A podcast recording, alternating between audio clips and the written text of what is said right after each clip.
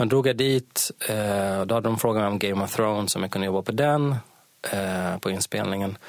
Och sen var det aktuellt med Rogue One, men det var inget så här definitivt. Så Rogue One hörde av sig och att jag skulle komma in typ veckan innan jag skulle börja på Game of Thrones.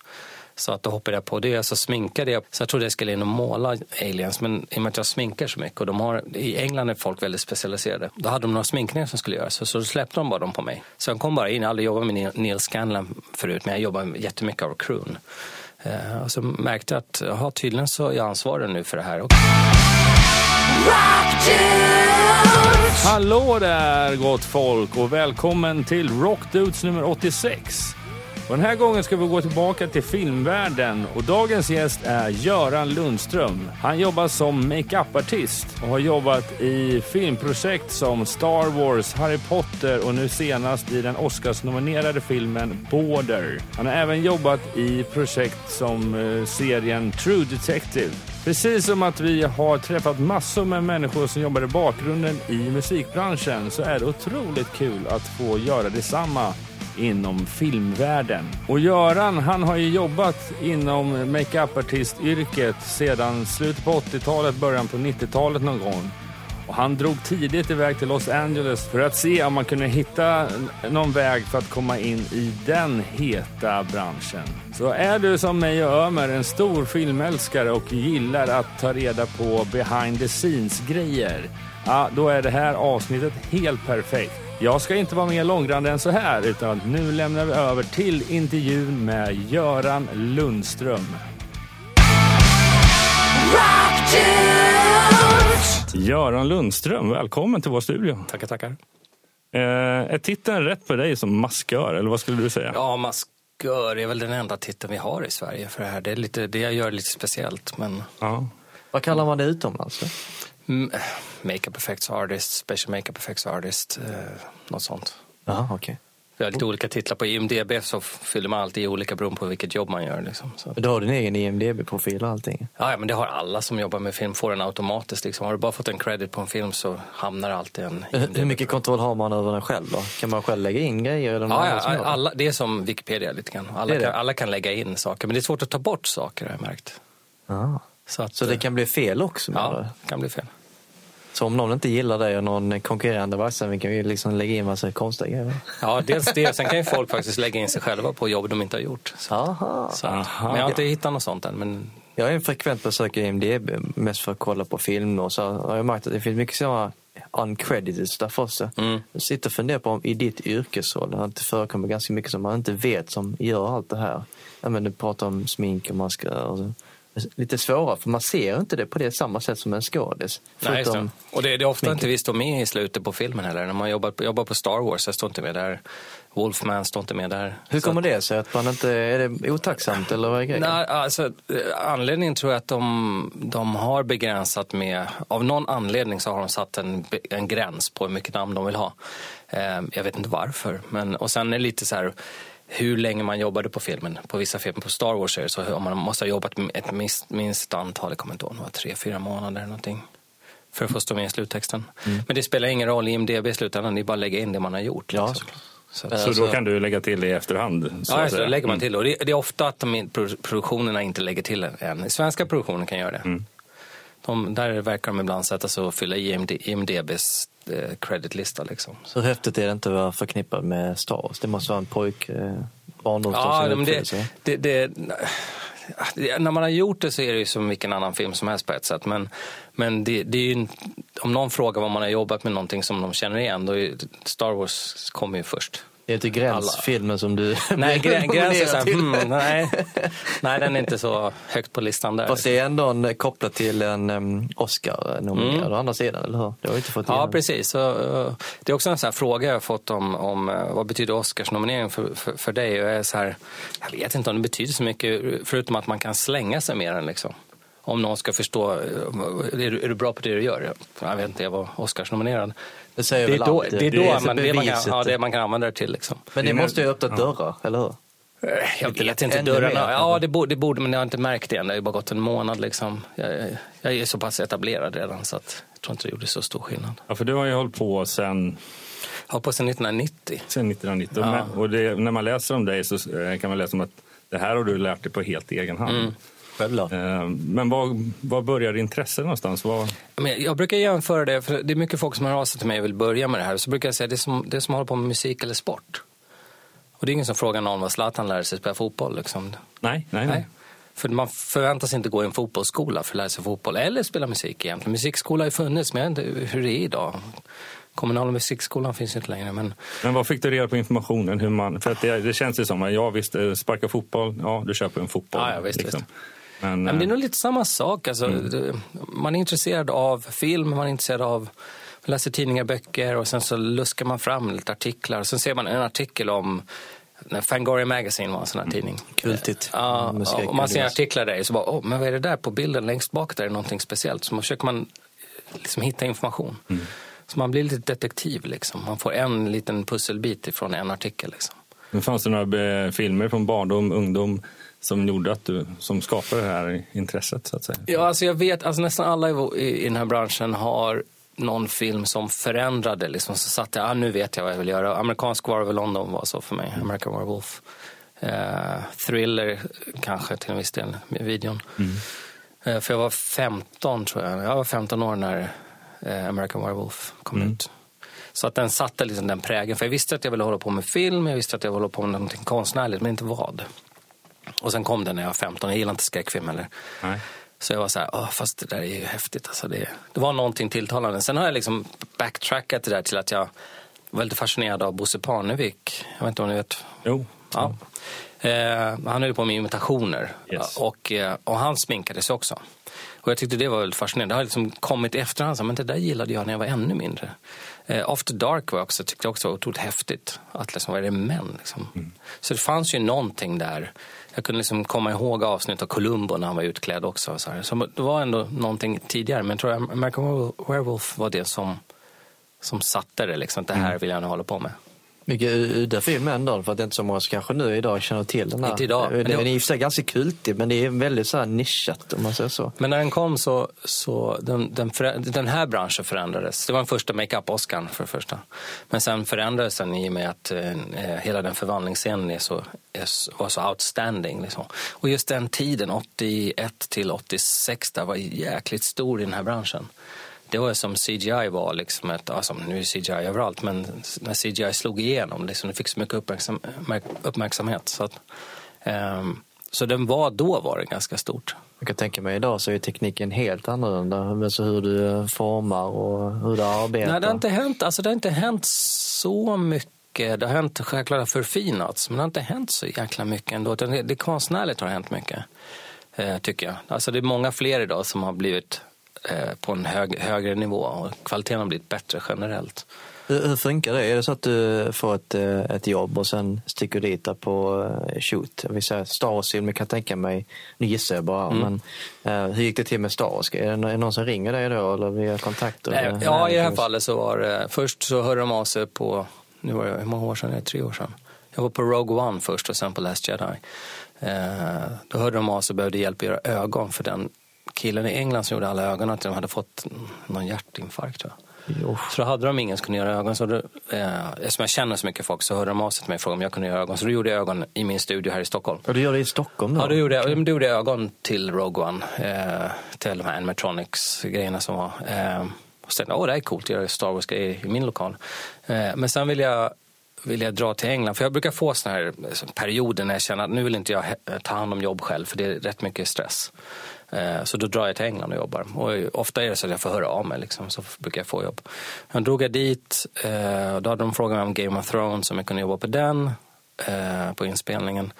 Och sen var det aktuellt med Rogue One, men det var inget så definitivt. Och sen Men, helt- men gjorde du Game of Thrones? Förlåt om jag avbryter. Nej, jag gjorde aldrig Game of Thrones, Okej. för att det, de, de krockade lite grann. Ah, ja. Så Rogue One hörde av sig och att jag skulle komma in typ veckan innan jag skulle börja på Game of Thrones. Så att då hoppade jag på det, så alltså sminkade jag på. Och då, då blev jag så här, jag vet inte vad jag ska göra. Jag, jag trodde jag skulle in och måla, för jag gör ju egentligen allting. Så jag trodde jag skulle in och måla aliens, men i och med att jag sminkar så mycket och de har, i England är folk väldigt specialiserade. Så då, eh, då hade de några sminkningar som skulle göras, så, så då släppte de bara dem på mig. Så jag kom bara in, jag hade aldrig jobbat med Neil- Scanlan, förut, men jag jobbar jättemycket av crewn. Eh, och så märkte jag att jaha, tydligen så är jag ansvarig nu för det här. Okej, och just att man inte jag blev liksom inte introducerad. Utan bara här, här har du, eh, jag skulle sminka Darth Vader, eh, vilket var coolt.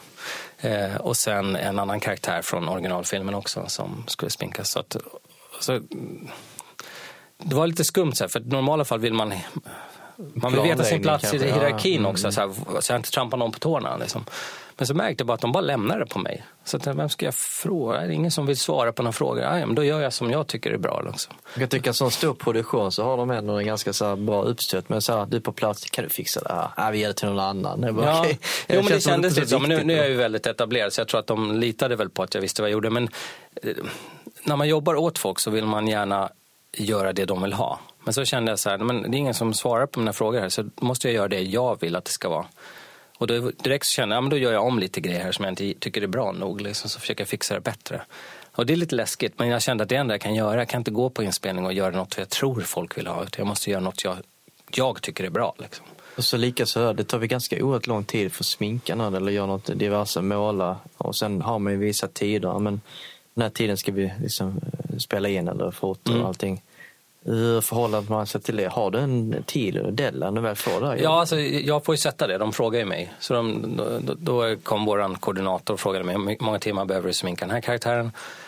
Och då blir det så här, okej, okay, ja, då får man gissa för det är det, man, det enda man kan göra. Vad händer om man går över tiden? Är det kört då? Eller? Man ser till att inte gå över tiden. Okay. Det, händer, vad, det händer ibland. Vad, vad, vad, skulle du säga typ en skälig bra tid skulle vara? För... Men man brukar lägga en maxtid normalt för en sminkning om, man, om den är lite avancerad i tre timmar. Det känns som det är, liksom en, det, det är en tid man kan folk är villiga att vänta och folk är villiga att sitta. Eh, och då kan man också lägga på mer folk, alltså vi kan vara två som sminkar. Om man tycker att okay, det här kommer ta längre tid än tre timmar om jag är ensam, så då tar jag in en, en person till. Liksom. Och Darth Vader var, han var, det är en brännskadad Darth Vader. Nu klippte de bort honom i filmen. Oj då. Ja, filmade i fyra dagar. Men, men han tog, eh, jag kommer inte ihåg vad han tog, tre och en halv kanske vi hade och då var vi fyra personer som sminkade honom. Så då får man liksom lägga upp mattan så. Man vill inte sträcka ut, för det är så tidigt på morgonen också. Det är ändå tidigt. Att jag, jag vet inte när vi börjar, fyra kanske. Och när slutar man då? England är inte så farligt. De kör 12 timmars dagar där. Så att det är 12 timmar inspelning. Så att våra tre, fyra timmar till, 15 timmar.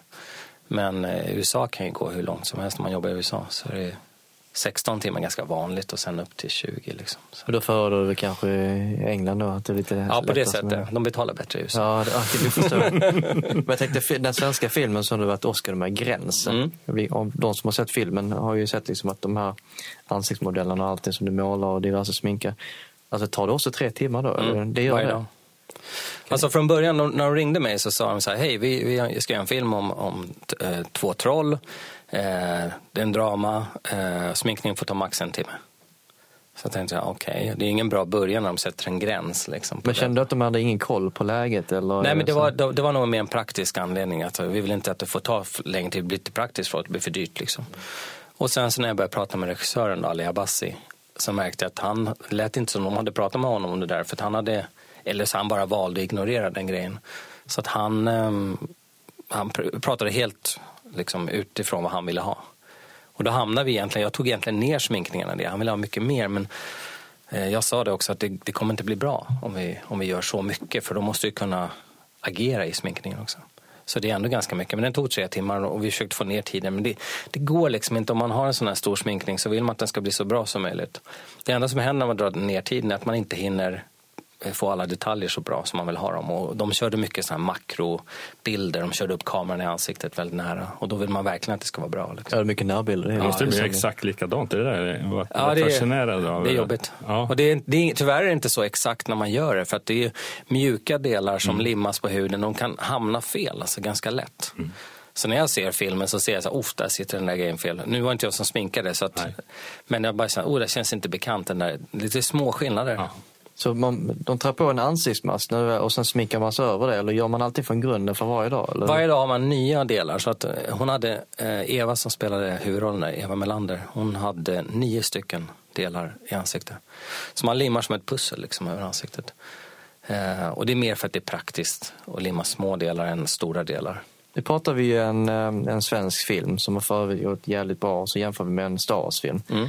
Om man kollar på antal dagar, produktion och allting, gräns, hur många dagar tar det för att eh, bara fullborda det här? Jag tror vi hade 35 inspelningsdagar. 35 inspelningar. Och en Star Wars-film då, hur många dagar sminkar man då för att det Ja, Det är klart. nu är ju Star Wars så full av grejer, eh, men jag var ju bara med en bråkdel på Rogue One och det var ju sist, alltså de höll på säkert i 6-7 månader att filma. Det är nog ganska vanligt. Jag tror när jag var på Narnia, då hade de, hur många dagar hade de där? Det var över ett halvår de ville att jag skulle vara där i alla fall. Var det ett halvår då? Bara på, nej, jag var, var inte det i slutändan, men det var det de sa när när jag anlände. När jag frågade så här, hur länge ska jag vara här då? Ja, vi vill ha det hela vägen. Det, jag bara, okej, det, det är liksom sex månader. Jag bara, åh, gud, det kanske man ska säga innan. Men, nej, jag var där tio veckor, men tio veckor är rätt lagom. Är det längsta du har varit på någon fotoinspelning? Jag tycker fem veckor känns lagom, sen tröttnar man ganska snabbt tycker jag. Alltså, för det, det, Är det, är det monotont? Det är för att det är samma sak hela tiden? Samma Det är väl det att man är, jag är så van vid att vilja ha nya utmaningar. När folk frågar liksom vad, vad, vad vore optimalt att göra så hänger det alltid på vad jag precis har gjort. Jag vill gärna göra någonting annat. Liksom. Och då hålla på med samma sak. Så Jag vet inte, de som har varit på Star Wars nu på alla fem filmerna, jag, skulle, jag vet inte om jag skulle klara det. Ja, jag förstår. Men är det ganska vanligt när det är sådana här långa produktioner att om det nu skulle vara det gängse metoden att man vill vara där kanske fem, sex veckor, att man då byter, att man hela tiden byter ut? Nej, inte egentligen. Man kan inte ställa kravet sådär. Utan, men däremot är det väldigt vanligt att folk kommer in och försvinner. Mm. För när jag kom in, jag skulle inte vara på Rogue One, jag skulle vara på Last Jedi. Men de höll fortfarande på med reshoots på Rogue One. Mm. Så behövde de göra de här sminkningarna. Och sen så bara, okej du tar dem. Så då var jag där helt plötsligt. Och sen var jag på Last Jedi och sen var jag tvungen att dra för jag skulle göra andra grejer i Sverige. Mm. Eh, så att, och då visste de att det här är det fönstret jag har lämnat öppet. Det var likadant på Beauty and the Beast när jag var där. Och då hade jag sagt att jag kan fram till det här datumet. Och sen när det var dags för mig att sluta var de jätteknorriga. Liksom. De ville inte alls att jag skulle dra för det var ju bara några veckor kvar innan de skulle börja filma. Liksom. Eh, Nu pratar vi om jättestora produktioner och Mm. välkända sådär, men vad var ditt första betalda jobb? Oh. Kommer du ihåg det? Ja, Alltså, Mm. Och vad fick du göra i sånt fall? jag undrar, alltså det, usch, jag vet inte ens vad det var till. Alltså, jag höll på lite som, på hobbynivå innan jag började jobba på Stadsteatern. På, alltså professionellt så 1990 började på Stadsteatern. Mm. Men jag höll på lite innan och jag tror nog att jag fick något betalt jobb. Men jag klassar inte det som att man var professionell då. Nej. Men eh, kan ha varit någon form av in- informationsfilm någonting. Gjorde någon sorts teatral ålderssminkning. Alltså Ja. det var något sånt där. Ja. Bara hoppa in liksom. Och sen, sen så- fick jag jobb på Stadsteatern. Parallellt med det så höll jag på med det här med special effects-grejen. Mm. Men det var någonting du initialt höll på med lite vid sidan av själva Ja, det var det jag ville så. göra. Mm. Men i Sverige så insåg jag ganska snabbt att ordet special effects då var ganska så här, det var ett skällsord. Maskörerna, eller folk i branschen, alltså teatermänniskor, de, de använde det lite som ett skällsord. Så när de hörde att man ville hålla på med det så var det lite så här, de gjorde lite löj, alltså de, de, de en lite grann för det. Så man kände, okej, tona ner det där, försök satsa på att lära masköryrket istället. Sen kan du liksom använda teknikerna liksom. Att specialisera sig i Sverige gick inte då. Det går ju, på ett sätt går det ju nu. Nu är de lite mer vana vid det, men då fanns det ingen som var specialiserad. Eh, Så, men hur länge höll du på att jobba på Stadsteatern? Mm, Jag var där, första gången jag var där i, åh, kan ha varit sju, åtta månader. Det var nämligen så jag började jobba och hoppade in och som man säger kör föreställning, man bara hoppar in och sminkar. Eh, och sen så åkte jag på studiebesök till, till LA, bara efter några månader, första gången. Och hälsade på alla de här stora studierna. Och så kände jag så här, men fan, man behöver inte vara bra för att jobba här. Det finns ju folk liksom, som knappt kan någonting som jobbar där. Så att jag drog liksom dit efter det, försökte se om jag kunde få in en fot. Liksom. Så jag hoppade av Stadsteatern efter kanske sju, åtta månader, nio månader kanske. Det var ganska kort ändå. Modigt gjort. Ja, men det kände det var ändå det jag ville göra. Liksom. Så att, eh, Hur gick det? Eh, nej, det gick väl inte. Alltså, jag fick ju massor med kontakter, men det, utan arbetstillstånd går det inte riktigt Nej, att jobba det. där. Så att, men det var ändå en bra grej att, att liksom släppa allt och dra dit och, och börja liksom eh, känna sig för lite grann. Och sen så öppnar det, liksom, det öppnar ändå upp ett tänk, för de har ett om de, I USA var det väldigt mycket så här, om någon, om någon ringer och säger hej jag behöver en dinosaurie. De bara okej, mera lera, mera material bara för dem. Men för mig är det så här, upp, jag har ingen aning, jag hade ingen aning då. Nej. Eh, och det känns, ja men vänta, det är sant. En, en dinosaurie är bara en större version av någonting litet. Alltså det är ju ingen skillnad i teknik, det är Nej. bara större. Ja. Men så tänkte man inte då. Var man så här, liksom man går från att göra en lösnäsa till att göra en helmask var stort. Och sen gå större var så här, oj, jag vet inte hur man gör. Så det öppnade upp ett tänk som jag kände, ja men det är ju faktiskt bara en fråga om eh, pengar egentligen och ha tillgång till material. Så att det var bra, det lärde mig. Sen så också massor med, de har massor med tekniker som man har läst om, men som är liksom grundläggande tekniker för USA. Sen har England en helt annan, de har helt andra tekniker. Så att, Men går man... Eh, används eh, termer som lärling och sånt där också när man kommer, eh, ska försöka Ja. ta sig in? trainee har de ju där. Nu har jag aldrig sån, men, men det är ganska vanligt i England. Har du någon i sin tur, någon under dig som hjälper dig? Ja, jag har haft många liksom, praktikanter och folk jag har lärt upp. Sådär. Det är svårigheten nu, men det, det är väl det, nu kommer man ju låta gammal, men det är ju det att det är svårt att hitta någon idag som är så engagerad. Som Hur kommer det sig då? Jag vet inte om det är en generationsgrej. Delvis tror jag att det är en generationsgrej. Jag tror det är väldigt svårt att hitta någon som, är, som brinner för någonting idag.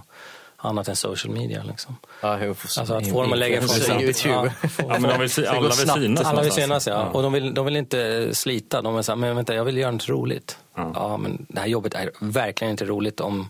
Det är roligt om man siktar på slutresultatet och tänker på det hela tiden. Men det är som att knyta en peruk. Det är inte roligt att sitta och knyta en peruk. Det tar 40 timmar. Liksom.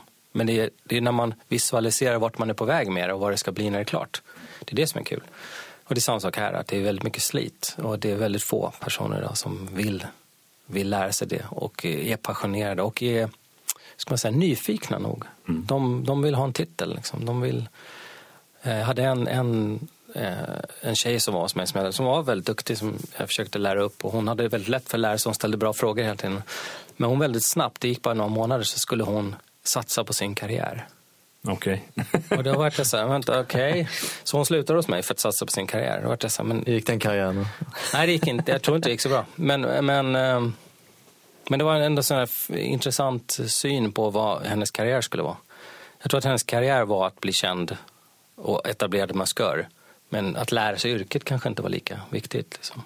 Alltså det, jag brukar säga de här 10 000 timmar som man måste verkligen lägga in, men så måste man ändå ha någon form av typ envishet. Och, Mm. och i din kan jag tänka på kontakter är så pass viktigt ändå. Men jag tror passionen lyser igenom. Jag har märkt det. För det som jag har gemensamt med många som jag har lärt känna sedan 90-talet i- över hela världen, det är att vi har en passion. Och den passionen delar man. Så att vi, har, vi har väldigt mycket kontakt med folk fortfarande. Eh, där, man, där man delar någonting mer än bara kunskap. Man vet att det finns en kärlek för någonting. Och då tycker man det är kul att liksom dela med sig eller ställa frågor eller skicka, om man har upptäckt någonting nytt så skickar man det vidare till folk. Och det där saknar jag, alltså att folk som verkligen brinner för det här. Liksom. Inte brinner för, för, sin, för sin egen del utan brinner mer för eh, hobbyn eller vad det nu blir, jobbet. Liksom. Ja, för att det, jag kan ju tänka mig som i många andra nörderier. Någonstans måste det ju vara Ja, väldigt. passionerat nörderi. Eh, Men har det, har det varit, du berättade om att förut fanns en givmildhet mellan. Alltså man kan ju annars tro annars, för att jag antar att ni är väldigt mycket frilansande. Ja, men, Konkurrerar med... Det har inte, Precis. Det, har inte, nej, nej, eh, det där kommer lite grann tror jag från... eh, Det fanns en maskör som började på 40-talet som hette Dick Smith som eh, gjorde Amadeus bland annat och vann Oscar för den. Eh, Han hittade på väldigt mycket tekniker eh, som vi fortfarande använder. Och hans, han mötte väldigt mycket motstånd när han började. För han var från East Coast i USA och när han vände sig till West Coast för att höra så ville de aldrig svara på någonting. Så han bestämde sig för att alltid dela med sig. Så man kunde liksom man kunde skicka brev till honom, det här var långt innan e-mail. Eh, och han eh, svarade på breven utförligt och skickade med liksom, eh, saker han berättade, berättade om tekniker och grejer. Kunde skicka prover till folk och sådär. Han var väldigt engagerad. Eh, och det där har liksom sitter kvar.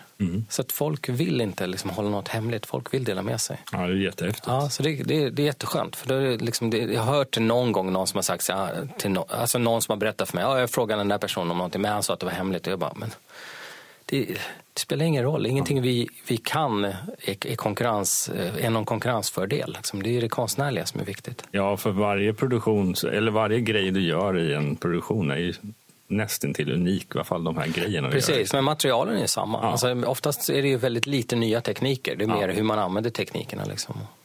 Alltså jag kan tänka mig från eh, Stockholm till Hollywood, där, din, din yrkesroll. Däröver finns det betydligt fler som jobbar med Men här i Sverige, hur ser det ut då? Vi, alltså, alla länder har ju, alla, alla marknader har ju sin kvot av liksom hur många de klarar av. Jag tror vi, vi har nått vår kvot. Vi är väl en fyra, fem stycken kanske. I Sverige då? Ja, Mm. något sånt. Men alla exporteras ut eller? Ingen stannar kvar riktigt kvar? Jo, För jo, du men- reser ju en hel del. Ja, nej, nej, men jag, jag har alltid rest mycket. För, för mig har det varit så att jag har inte egentligen min, jag tänkte på det nyligen nu när jag var Oscarsnominerad. Så tänkte jag så här, vad, vad, eh, vad betyder det för mig? Och det, jag tror det har jag alltid velat, velat ha. Sen jag läste de första Fangoria Magazine så har jag alltid velat vara en del av branschen. Jag har aldrig känt mig riktigt så här, svenska branschen har inte riktigt varit så tilltalande. För den, vi har inte det här i Sverige. Det är ju då vi är fem, liksom. men vi har inga möten och träffas och umgås. Liksom. Utan då har man London där vi har några mässor som man kan träffa folk på. Men den amerikanska branschen har liksom varit det jag läste om när jag började. Så det är den som har känts som att den vill jag kännas en del av. Liksom. Jag vill känna mig hemma i den, just där i LA. Eh, och nu känner jag mig mer hemma. Nu, när, nu på Oscarsgalan när jag mötte så mycket folk som jag har sett upp till. Liksom, så var det så okej okay, nu, nu är jag hemma. Liksom.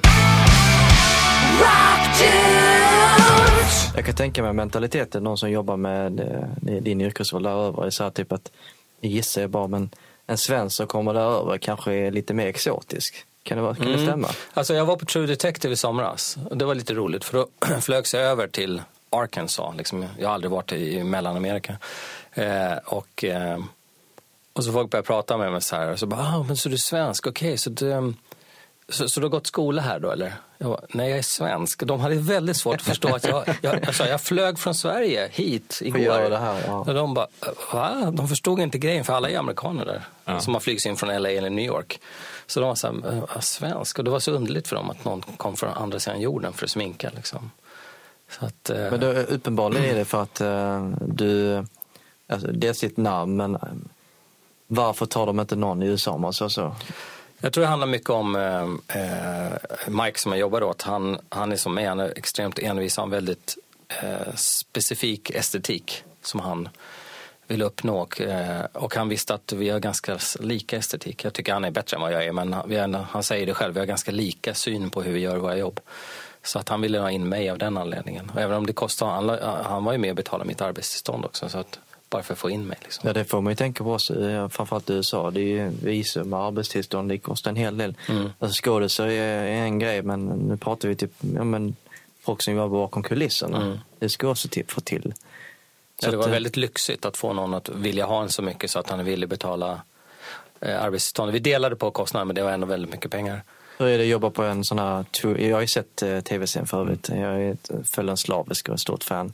Och det nya måste jag säga att det var en helt annan liga i sig. Men jag hade ingen aning om att jag skulle prata med dig som gjort mm. sminket. Det är lite häftigt. Hur är det att komma dit där med jämför med... Ja, men jag får intrycket att True Detective kontra en Star Wars-produktion är långt mileways när det gäller så här. Men dels budgetar och folk och team.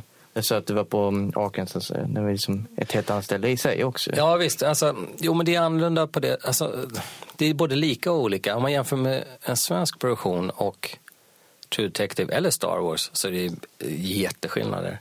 Men det man har med de här produktionerna, även om det är tv, eh, så är det ändå då att de förstår eh, de ger en allt det man behöver för att kunna göra sitt jobb så bra som möjligt. För det kostar ändå, det, det kostar mycket pengar att göra det vi gör. Och det är ingen idé att snåla in, utan vi får det hela. Vi får en trailer, vi får allt vi behöver. Liksom. Och det är väl det som är skillnaden mellan kanske Sverige och de här internationella produktionerna. Star Wars, får, vi behöver inte mer än vad vi behöver. Så det är inte så att de ger oss mer. Det var bara att avdelningen på Star Wars, vi var väl 120 pers bara på Creatures. Eh, och på True Detective var vi fem stycken. Får man alltså. större ansvar då till, till exempel på, på, på Star Wars, men mer frihet på True Detective kanske? Mm. Ja, det är mer, nej jag vet inte om det var mer frihet på Detective. Det var ju så specifikt det jag gjorde. Jag sminkade med Herschel Ali. Eh, hans sminkning, den skulle se ut på ett sätt. Jag mm. fick en, jag fick höra när jag skulle komma dit att den här sminkningen är väldigt specifik. Du, du ska göra på ett specifikt sätt. Så jag lugnt, visa bara hur jag ska göra. Så jag vad, vad innebär ett specifikt sätt? Visa ja, alltså hur han, vill, eh, hur han vill att man eh, sminkar den. Alltså för man limmar ju på gummidelar på ansiktet. De kan ju bara limmas på rätt eller fel. Liksom. Och sen eh, färgerna man använder och hur man, man kan säga att man målar, ett, man målar ett helt nytt ansikte på ansiktet efteråt. För att man ska se äldre ut? Ja, men också för att man limmar på gummidelar som är enfärgade. Så man måste liksom lägga på allt det här som vi aldrig tänker på. Alla färger som, som vi inte registrerar normalt.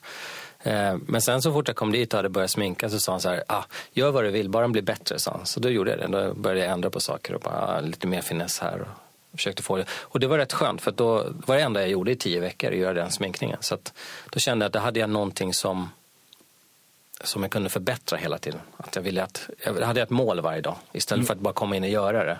Så var det så här, okej, okay, men nu ska jag komma in och göra det bättre än vad jag gjorde igår. Eh, och sen lite snabbare också, men det, det, det är lite si och så med det. det vissa alltså, är, det, är det levande material där som du handskas med eller hur funkar det? Ja, alltså det, problemet är att man har väldigt sladdriga gummidelar som ja. är lite elastiska också. Ska man försöka få dem att passa på ansiktet när det inte finns några definitiva, eh, tydliga eh, placeringar. Alltså de är något sånär tydliga, vissa delar av dem. Men det är ändå så här, vi hade ganska stora delar också som ska liksom, eh, vridas runt halsen. Och så här. Så då har man vissa hållpunkter som man limmar mot. Men det är ändå lite så här, okej okay, nu hamnar den så, äh, jag måste släppa här. Och det är mycket så här, det, det Mycket som kan gå fel? Ja, mycket eller? kan gå fel. Och själva inspelningen också, när man filmar, kan det vara någonting bara helt plötsligt är out of place eller lossnar? Ja, lossnar kan det vara. Det gjorde, ja, men det gjorde faktiskt, det var, det var jättevarmt, det var 30 grader, mellan 30 och 40. Men eh, var så förvånad att ingenting släppte, men det var en dag. Just när, jag inte, när vi inte var två på plats på inspelning som min kollega hörde av så bara, nu har den släppt det direkt liksom. Kaos. Så han fick springa, ja, fick springa och jaga den. Ja, precis, det är som på scen, helvete ja. alltså, ja. Men vi filmar, vad fan ska jag göra? The show ja. must go on. ja. ja, men det är lite svårt där, för idag har man lite, idag kan man ju faktiskt använda digitala verktyg och gå in efteråt. Det är vi, har, vi har väldigt lite kontroll över det internationellt sett eftersom det är det oftast läggs på de bolagen. Jag, jag, tycker att vi maskörer borde börja, jag har börjat med det, att kunna retuschera digitalt. Bara för att kunna ha den friheten. Om någonting går fel, så kan man, istället för att man går hem och har ångest i en vecka, så kan man gå hem och tänka så okej okay, jag fick lite mer jobb i post. Att fixa det liksom. För det, det, kom, det händer. Efter lunch, när de har haft lunchpaus och de har ätit så börjar saker släppa i mungipan. Och, så mm. och då, det är då de tar närbilder såklart. Och då blir man så, du vet, allt den ångesten. Men, men är, det, är det också en delkategori i yrket så att säga? Att finns det de som bara jobbar med efter, det finns efterbehandling? Ju, ja, det finns ju post, alltså folk inom CGI, finns det, jag kan mm. inte alla termer Nej. för vad de gör, men de där grejerna läggs ju oftast på eh, postbolag. Liksom. Mm. Men jag vet inte vem där som har den sysslan. Men problemet man har med det, det är inte det att de inte kan, att det, det, det är det att de har inte tränat öga när det gäller Nej, den typen av detaljer. Den typen av detaljer. Mm. Och dessutom har jag märkt, för jag gjorde faktiskt samma sak på den här Boy vs McEnroe-filmen. Mm. Och där hade inte jag sminkat. Jag hade svårt att se vad, vad maskören ville. För jag har inte satt på delarna, så jag vet inte hur de ser ut. Nej. Så jag började titta på, på Stellan, det var Stellan Skarsgård. Jag tittade på, hans, eh, på snuttarna de visade mig. Jag bara, men jag ser inte vad som är fel liksom. Och, och det var rätt intressant faktiskt. Man tycker man har tränat öga och ändå kan man inte se det för att man inte varit där på plats. Ja, just det, för det, det kan ju vara nog så viktigt. Ja. Framförallt om man ser att det... Eller ja, ingen annan än maskören själv kanske vet vad Precis, som vet vad som var fel. Och då, då letar man efter den. Det, man har ju minnet kvar. Liksom, mm. Så man bara, ah, men jag kommer ihåg att där var, ah, nu ser jag det. Mm. Så att, men jag tycker det är en bra kunskap att ha. Jag försöker propagera bland mina kollegor att fler borde lära sig, för det är inte speciellt svårt.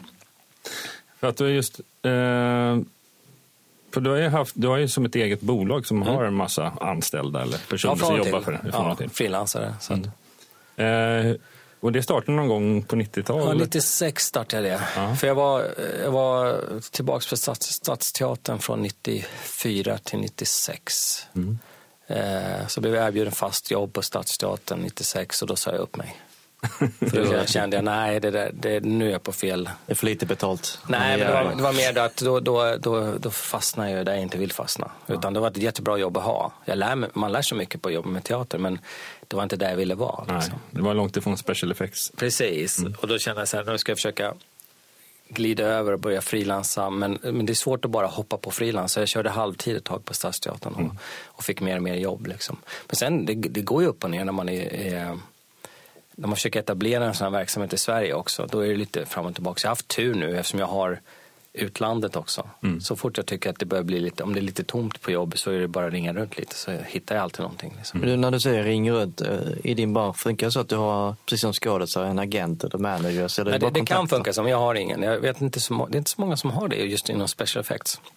Men, eh, Hur kommer det sig då? Är det för att det... Jag har frågat en del agenter, jag tror de vet inte riktigt Ofta så blir vi, vi blir engagerade av maskören på inspelningen. Alltså så att de representerar oftast maskörerna. Eh, så den som gör vanligt smink. Och sen hamnar vi hamnar ofta under dem, så de engagerar folk. Så det är därför agenten inte behövs. Mm. Men ibland så på True Detective så där vet jag att de engagerade Mike liksom utöver, där hade de engagerat sminket redan. Eh, och sen så ville de ha någon specifikt för det. Då, då gick de direkt till honom. Men nej, jag vet inte. Alltså, när, när jag eh, jagar jobb så är det, jag känner ju så mycket folk. Eh, så det är, bara, det är bara att kolla runt vad som händer i England. Så vilka produktioner är på gång? Okay, så hör man folk som... Det är några, man har några kontakter som vet liksom exakt vad som försiggår. Sen är det bara att slänga iväg ett mail till någon av de där supervisors och fråga behöver de någon Eftersom jag kan så mycket olika saker. Liksom. Det kan vara en fördel också när man väl är i smeten. Då är det så att typ, men, du levererar, vi fortsätter med dig. Ja, ja, om jag vill. Men oftast är det jag som drar. Liksom. Oftast, jag, oftast jag som sätter en gräns Den svåra svensken. Ja, nej, men ofta sätter en gräns, tidsgräns. Oftast är jag, som jag sa, fem veckor är rätt lagom. Uh, känner jag är lagom ett par månader kanske. Men sen känner jag att jag vill inte boka upp en för lång period. Så när man är utomlands så är det, det är inte så glamoröst att vara utomlands. Hur mycket utbokad är du? Alltså om man kollar på din kalender nu framöver? Just för till, vad är det du eh, jobbar Nej, med? nu försöker jag faktiskt hålla ner. Eh, jag har erbjudanden så jag skulle kunna vara uppbokad fram till hösten. Men jag tycker inte om att veta vad jag ska göra i höst. Det är det som är hela grejen med att vara frilans. Om man är en frilanssjäl så tror jag att man gillar ovissheten. För ovissheten kommer också med en, med en viss um, en viss spänning. För att vad som helst kan komma. Men som True Detective var så förra året. Jag tog en paus. Vi hade gjort um, Två år i rad hade vi gjort en amerikansk tv-serie som heter Genius. Och förra året gjorde vi Antonio Banderas spela Picasso. Och då gjorde vi allting i min studio. Här i Stockholm så filmade de i Budapest. Och då var jag helt slutkörd efter det. Det var så jäkla tungt. Jag hade gjort Gräns först och sen direkt hoppade på Genius. Så hade jag kört kanske sex månader, jättelånga dagar. Eh, och så tänkte jag, jag måste ta en paus. Nu tar jag en paus och så tackar jag inte ja till någonting. Nu vet jag inte hur länge jag behöver en paus, men jag tar en paus. Och så drog jag till LA för att vara säker på att jag hade en paus.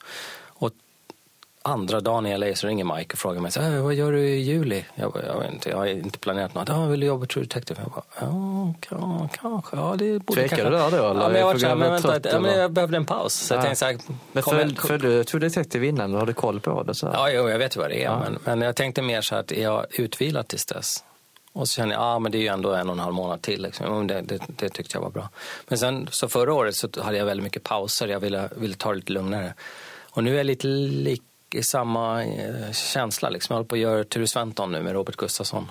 Och eh, efter den är klar om några veckor så försöker jag ha lite öppet. Åker du till LA är där typ två dagar och sen ringer någon igen? Ja, det, nej, jag ska till LA igen. För, men men, nej, men det, det, det kan vara skönt att inte ha allt uppbokat. För det, det finns en, det hände en grej för några år sedan. Jag skulle göra eh, Katla till Astrid Lindgrens Värld. Och den var, vi hade fått klartecken i augusti, tror jag, ett år, vad det nu var. 2015 kanske. 15, 16. Nej, 15 var det. Och så var jag på Star Wars på hösten. Och det var anledningen till att jag ville lämna Star Wars. Eh, var för att jag ska hem och göra Katla. Och då hade jag redan fått en del av eh, budgeten och börjat designa så jag kunde inte hoppa av det heller. Eh, vilket jag tror all, nästan aldrig har gjort, faktiskt hoppa av ett projekt jag påbörjat. Men eh, så kände jag så här, shit jag kan inte ens vara kvar på Star Wars, jag måste göra Katla.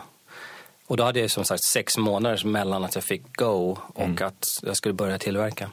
Och sen så typ en månad när jag skulle, eh, jag hade en månad kvar på Star Wars innan jul. Då så får jag en förfrågan om jag vill jobba på Alien under våren. Och jag bara, åh, jag ska göra Katla. Jag bara, nej. Så jag tackade både Star Wars och Alien. Liksom. Men det är det där frågan om att, ja vänta, Alien kan komma om tre månader. Vill du åka till Australien och jobba på Alien? Det är den känslan som jag tycker är skön, att inte vara uppbokad för långt i förväg. För det kan komma vad som helst runt hörnet. Liksom. Hur kändes det att tacka nej till en sån grej? Alien var lite tungt. Ja, det var. Ja, Alien var tungt och sen en av Dark Knight-filmerna också, den sista. De två Till och med det? Åh, gud. Ja, de har jag fått tacka nej till. Jag tackade nej till några andra, Pirates of Caribbean också, men, men eh, Men om vi säger så här, um, tackar man nej, men det kanske öppnar upp andra grejer som du tackar ja till. ja, det kommer ju andra saker istället. Det är inte så att jag står utan någon jobb. Nej, nej. Nu är det här väldigt stora namn som vi mycket väl känner till och Mm. ser upp till och har sett det. Var det drömmen? Finns det något projekt som du verkligen, fan det här vill jag verkligen, du släpper allting. Och, kan det vara någon Marvel-film eller sånt där som är... Nej, inget Marvel-fan. Nej. DC då? Om vi jämför. Nej, superheroes är ingenting för mig. Eh, nej, alltså, alltså gräns var... För folk frågar mig runt Guldbaggen också om, om liksom drömprojekt. Jag bara, men detta gräns är jäkligt coolt egentligen. Det är bara det att man, man vi hade inte den typen av pre-production på Gräns, att man hade tid att sätta sig in i vad det skulle kunna bli, utan det fick bli det det blev. Det var väldigt kort tid. Liksom. Det var bara att slänga ihop något och, och titta på det. Så bara, okej, okay, gör lite justeringar, det här är det det, det blir. Man hann liksom inte, det fanns inte den, det kändes inte som den ambitionsnivån fanns från början. Det var liksom lite oklart vad ambitionsnivån var hade man vetat från början vad ambitionsnivån var, då hade det känts som, ja men vilket coolt jobb. Nu var det mer så, okej, okay, fem veckor, gör det och så gå vidare till nästa jobb. Eh, men sådana jobb är jäkligt häftiga för det är väldigt ovanligt. Trodde du någonsin att det skulle bli en succé då? När väl satt nej, inte alls. Två troll, ah, för fan, flumigt. Äh, nej, nej, nej, inte alls. Jag trodde inte det skulle bli någon bra alls. Men hade du känt på att någon gång kommer jag stå där och bli Oscar-nominerad för mitt, eh, mitt, mitt Nej, alltså jag har tänkt på hur Oscarsnomineringarna fungerar och det är väldigt mycket det här att man har rätt film. Alltså rätt sminkning är viktigt, men rätt sminkning utan rätt film kommer aldrig få uppmärksamhet. Och så har jag tänkt på vad skulle hända om eh, om man hamnar i den situationen. Sen tror man inte riktigt så. När, för det var folk som hörde av sig till mig. Det var en kollega i England som mejlade mig och sa du måste skicka det här till Oscars. Och jag sa, ah, okej, okay, ja, jag gör väl som du säger. Liksom. Och sen hade de redan fått upp ögonen för filmen. Men man, jag tänker i alla fall inte så. Alltså att åh, det här skulle kunna bli en Oscarsgrej. Och sen var det inte först efteråt när vi hörde folks, när vi var på screening i LA och så där, folk började prata med oss. Då då man var med så här, men okej, okay, det här kanske var bra. Vi, vi, ser det ju inte så. Vi... Man är ganska fast i sin egen bubbla just ja, då. man är ju det. Liksom. Så att, jag har inte sett det utifrån på det sättet som jag har gjort sedan dess. Liksom. Jag tänkte också det här med, jag ska inte säga idoler, men folk som du ser upp till som är i samma yrkesroll som mm. dig. Um, har du träffat någon av de här? Alltså? Ja, massa. Jag jobbar för flera år. Du gör det också? Ja. Okay. Hur var det att träffa den här personen första gången då? Jo, men det gjorde jag. 1990 när jag åkte till LA första gången, då träffade jag Rick Baker som är min idol. Han gjorde American Werewolf. Så att, eh, och då var det, var väldigt overkligt alltså, att träffa honom. För man har sett bilder på honom, sett honom på video. Han, Making Michael Jacksons Thriller är han med ja. i. Så, så han är liksom guden. Eh, så du har fått var... lärdom av det någonting då? Så här, ja, jag jobbade med honom sen. Jag jobbade med honom på Wolfman. Och det var också så här, det var väldigt surrealistiskt just för att det var en varusfilm. Och det var en varusfilm som gjorde att jag började, med Rick Baker som jag, gjorde att jag började. Så det var verkligen första inspelnings, första kvällen vi sminkade Wolfman och var på set. Så vi, då har de byggt upp in i en skog utanför Pinewood Studio som är byggt upp av någon anledning. Jag tror att de har byggt upp eh, marken, så det, alltså en fake mark för, lite högre upp. För jag tror de skulle lägga in ett vattenfall bakom. Som ville få en annan struktur på marken. Så vi står där belyst. Det känns som man är i en studio fast man är utomhus mitt i natten. Och så ser man Emily Blunt där och eh, regissören är där. Eh, och, och, så står jag och tittar på Wolfman. Så det är lite coolt. Wolfman, det är ljus, ljussatt. Liksom, det är verkligen filminspelning mitt i natten. Och så ser jag Rick Baker komma gående. Och då var det verkligen så här, det här är helt surrealistiskt. För han ser väldigt speciell ut. Um, och så känner man också så här, det här är inte sant. Det var verkligen som man ville nypa sig själv i armen. För man står med en Wolfman-sminkning man har gjort och så går idolen på andra sidan. Det var, det var, jäkligt häftigt. Alltså. Ja, det var en rysning. Liksom. Så det var häftigt. Ja. Men eh, det är mycket film såklart och du har jobbat mycket med teater. Mm. Eh, men vad jag läst mig till så gör du även skulpturer, typ mm. till Madame Tussauds. Ja, precis. Jag jobbade ett tag på Madame Tussauds. Eh, mm. Mycket för att det var en av de här eh, återigen, innan jag visste vad jag ville hålla på med så Madame Tussauds tyckte jag var jäkligt coolt. Mm. Var till London när jag var barn och så, så tyckte jag det var häftigt med Madame Tussauds. Så när jag, när jag träffade folk när jag jobbade på Harry Potter så träffade jag massor med folk som hade jobbat på Tussauds. Mm. Så var det så, oh, men hur, hur kommer man in där liksom? Eh, och så fick jag något, någon kontakt, jag tror jag fick en e-mailadress. Så då skickade jag bara dit och frågade hur man ansöker, för de har intagningsprover. Ja, ja. Eh, och då så fick jag komma på en intervju, visa min portfolio och sen så skulle de bestämma sig för om jag fick göra det här intagningsprovet. För då får man betalt en vecka för, för skulpterat porträtt. Eh, och då var vi tre stycken som gjorde det. Eh, och det var, eh, jag vet inte, det var rätt läskigt. För då sitter man in, jag är inte van att sitta så synligt bland andra skulptörer. Nej. Eh, för oftast när man jobbar inom, inom eh, makeup effects så har man olika bord bara, så man sitter i ett rum, så man liksom facear inte varandra. Men här är det mer som en ateljé där alla facear samma håll för att ljuset kommer uppifrån liksom, på ett sätt så att alla, om man kliver in i det rummet så ser man alla skulpturerna samtidigt. Liksom. Mm. Och då satt vi längst fram såklart, vi som gjorde tester, så alla kunde se våra skulpturer. Och då man, de kanske var en 8-10 skulptörer i det rummet. Så det var ju lite så här att man sitter där som nybörjare egentligen. Mm. Vem avbildade då? Clint Eastwood. Mm. ja, man, fick, man, fick några, så här, man fick några att välja på. Uh, så men det, det, var... Det är ganska tufft ändå. Alltså, nu tänker man Clint Eastwood när han är på sin prime eller när, nu när han är 90 bast. Liksom. Ja, nej men det, var ju, det var ju Dirty Harry. Typ. Såklart. Typ. Ja. Då är det släthöjd så är det lite lättare kanske. Ja, men, nej, men det är faktiskt det är en teknik de använder. Och problemet var att de inte ville berätta riktigt vad tekniken gick ut på. Eh, så att man, det, man, det man gjorde fel, tror jag alla gjorde fel, det var att man rusade på bara och gör det man är van med, bara slänger upp det man ser. Medan de har en väldigt specifik teknik där de mäter sig fram via bilder. Så här. Men du blev antagen då? Ja, det är, det är fem dagar. Sen så sa de så här, i eftermiddag så ska vi berätta vilka som får, får jobb. Man bara okej, okay, det har jag inte ens varit med om, att man verkligen har en audition liksom, på det Mm, sättet. Ja. Och sen efter lunch var vi tre stycken, så jag fick jobb. De, det roliga är att de, de var tre, många var de? Fyra stycken senior sculptors som, eller principal sculptors kallar de, som, eh, som bestämde då. Och då hade de en liten argumentation huruvida jag skulle få jobb. För en av dem tyckte att men han har ingen utbildning. Och den andra killen, men det har inte jag heller. Men kolla på honom, han, han, kan, han ser ju någonting. Liksom. Eh, jag tyckte inte jag gjorde bra ifrån mig, men, men de såg att jag hade någonting i alla fall. Och sen fick jag jobb. Eh, så då jobbade jag där i, jag tror jag jobbade fyra månader första gången. Bara skulptera kroppar. Men det var väldigt lärorikt för de har som sagt väldigt mycket tekniker. Så man lärde sig en annan princip också, en annan sätt att, att, att slappna av när man skulpterar. Att låta det ta, man hade fem veckor på sig att skulptera. Jag brukar ha typ fem dagar på mig. Så att det är en helt annat tempo. Man kan liksom låta saker vara. Men har, har något av det som du har gjort använts då i form av placerat till ett ansiktshuvud? Ja, jag visst. eh, Flera kroppar gjorde, gjorde jag nu då? Oprah Winfrey gjorde jag sittande i en stol. Eh, så gjorde jag mycket. De, de expanderade Madame Tussauds då, så det var väldigt mycket till Asien och till andra museum. Liksom. Jag gjorde någon holländsk DJ också, kroppen till honom. Eh, kommer inte ihåg vilka kroppar jag gjorde. Så någonstans i världen kan man se dina kroppsfigurer? Mm, man kan se mina händer också. För det, vi gjuter, man gjuter nämligen av händerna på folk. Så man fick springa runt, om man skulle ha händer, fick man springa runt på, på, i studion och leta efter folk som hade matchande händer. Eh, och sen var det någon som kom och ville ha mina händer till någon tennisspelare. Så, att, eh, så jag har mina händer någonstans i Österrike tror jag. Okej. Inte lite weird? Ja, ja men man är väl van vid det här laget. Men Kan det vara en av de konstigaste grejer som har hänt här? Dina händer? nej, det, det tror jag inte. Det hoppas jag inte. Men Men har du jobbat, även jobbat inom det gebitet som eh, jag är inom musik? Musikvideos och sånt? Ja, jag har jobbat med musik. Jag har faktiskt skrivit en låt också. Jag har gjort ganska mycket kreativt. Jag har gjort film och jag har gjort böckbok. Jag gjort, skrivit Ja. en låt med Irma Schultz för hundra år sedan. Eh, och sen har jag jobbat med musikvideos. Eh, Pain var den, jag tror det var den senaste. Pain, vad hette den låten? Vi gjorde en alien-mask till en Pain-video. Eh, gjorde grejer till en Roxette-video också för massa år sedan. Eh, vad var det mer? Aqua-video. Ja, det är länge sedan. Det Det, finns inga budgetar idag till nej, musikvideos. Det är det. Precis, nej det är... Det här var liksom millennieskiftet typ. Mm. Senast som jag gjorde någon musikvideo. Men du är ju allsidig. Vad föredrar du? Är det skulpter eller smink eller något? Alltså jag, jag, jag gör ju allt inom det här gebitet men, men jag, det känns som att där jag verkligen kan tillföra någonting känns som att sminka på plats, som jag gjorde på True Detective. Där kände jag verkligen efter True Detective, kände jag, ja, jag, jag är rätt, rätt bra på det här. Liksom, för att jag, jag fick en sminkning som var jäkligt bra från början, att, att se lite bättre ut. Inte, inte att det hängde på mig alls, men jag gjorde i alla fall ingen katastrof av det. Eh, och sen eh, skulptering.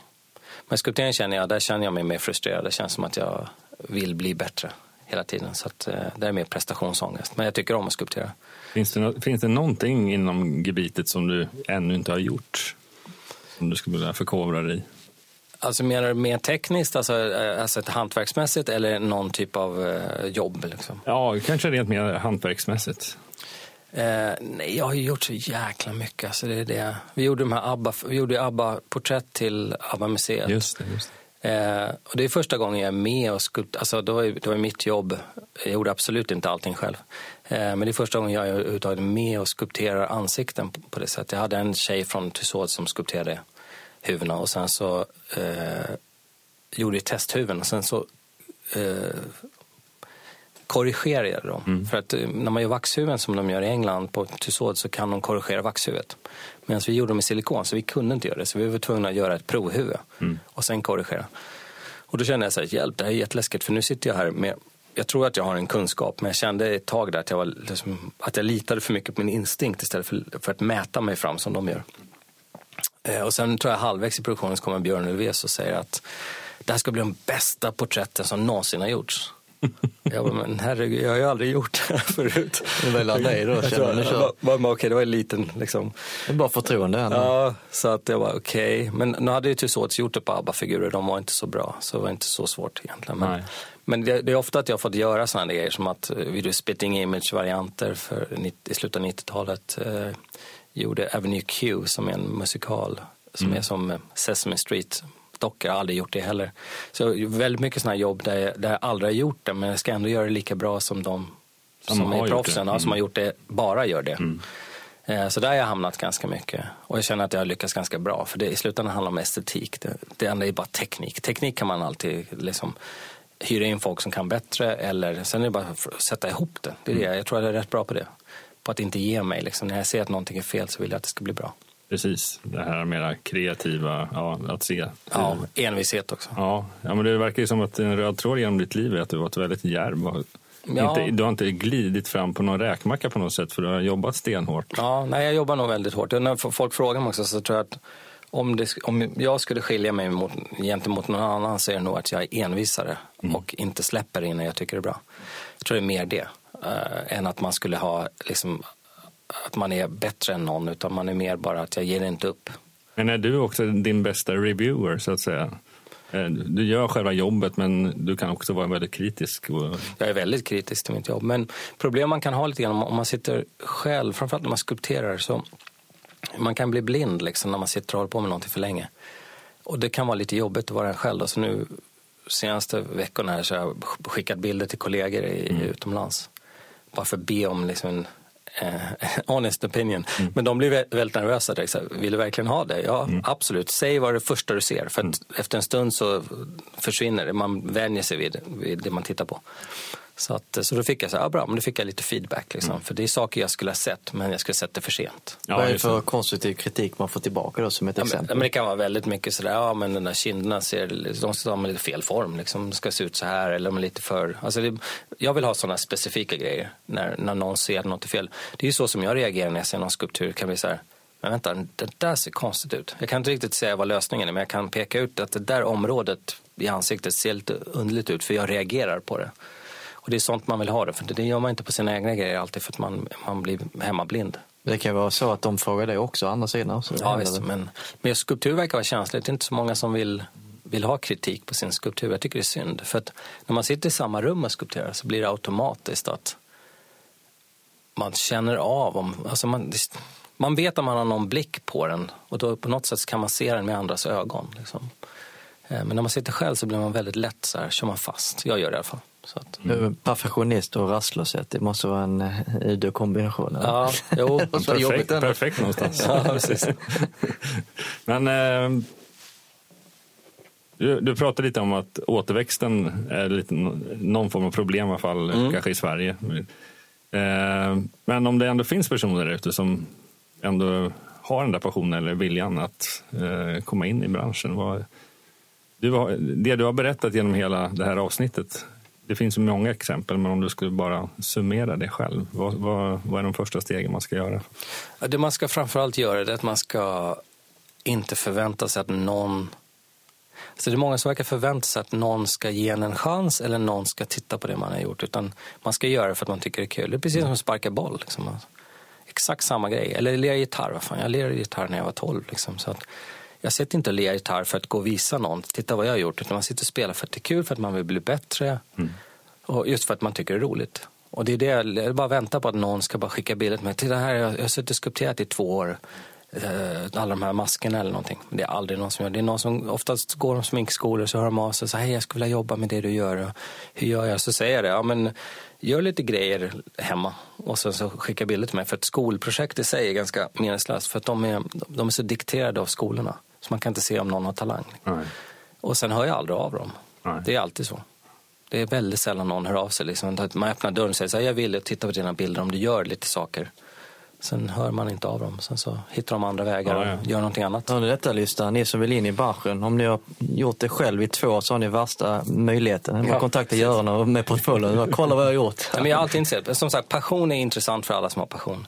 Så om någon är passionerad och hör av sig och kan visa det så blir man ju direkt så här, åh, det här är lite kul. För man delar ju någonting. Liksom. Men det, där, det är det jag saknar. Så mer, mer det här musik och sportattityden, liksom, att man ska kämpa för att bli bra. Liksom. Eh, för det här, det här, alltså, man blir aldrig bra på det här om man inte övar hela tiden. Nej, för jag tycker det är kul att du ändå nämner saker som verkligen sker i nutid. Som fortfarande gör lite skraj, men du gör, du gör det och du gör ett bra jobb. Liksom. Jo, men sen också, jag övar hela tiden. Jag har, jag har lämnat en lucka nu. Jag ska till LA, sen så har jag lämnat en liten lucka som för att jag ska kunna skulptera klart några grejer som jag vill skulptera klart för min skull. Som är mer så här fanprojekt som jag vill göra. Eh, och jag tror att man alltid måste ha det. Man måste ju tycka att det är kul också. Ja, Att- verkligen. Har man bara deadlines hela tiden, då, då tröttnar man. Man måste ju göra saker som också stimulerar en. Liksom. Ja, de här fanprojekten då, är det någonting du säljer i sin tur eller har du mest i din ägodel hemma Nej, det är mer att jag vill göra... Mycket handlar om att man... man eh, jag, jag, jag längtar efter den dagen jag gör någonting där jag känner så här, ja, där satt den. Där, alltså det är det man kämpar för hela tiden. Så de grejerna jag gör nu är mer sådana grejer. Att jag gör det för att se liksom hur, hur nära kan jag komma. Så alien-konster kanske kommer lite längre eller? Ja, man får se. Inte Men- omöjligt. Ja, man får se. Men, eh, nej, men jag, jag tror det är viktigt, behålla passionen. Och den, det är den man ska värna om också, att man inte sliter ut sig. För, man, för den märker jag att den, den, den kan försvinna om man bränner ut sig. Så, så det är viktigt att behålla den. Väl kloka ord. Ja, jag tycker det var jättebra som avslutning. Så tackar så jättemycket för att Tack du så kom mycket. Tack så mycket gott folk för att du har lyssnat på Rockdudes nummer 86 med gästen Göran Lundström som jobbar som makeup-artist inom filmvärlden. Nej, det här blir ett riktigt bra samtal rent generellt men också specifikt om alla roliga saker som han har varit med om under sin karriär. Nu tycker jag att ni kan gå in på våra sociala medier som Facebook, Instagram, Twitter och Youtube. Sök på Rockdudespodden Ta och klicka på gilla-knappen eller varför inte till och med lämna en recension om vad du tycker om vår podcast. Gå gärna in på vår Facebook-sida och skriv en kommentar om vad du tycker om just det här avsnittet eller vad du tycker om vår podcast. Vi vill gärna att du fortsätter att skicka in tips på framtida ämnen eller framtida gäster som du vill höra mer om i Rockdudes. Gå in på vår Facebook-sida och eh, skicka ett meddelande där. Eller om du hellre gillar att skicka gammal traditionell e-mail så kan du nå oss på rd rockdudes.se. Jingeln är inspelad av Jonas Hermansson, Peter Månsson och Mia Coldheart. Och avsnittet är både inspelat och redigerat av Jonas Löv. Nästa avsnitt av Rockdudes, då går vi tillbaka till musikbranschen igen och, och en bakgrundsfigur inom PR. Och gästens namn Ja, det får du reda på om du följer oss på sociala medier. Fram tills dess... Rock on! Rock dudes!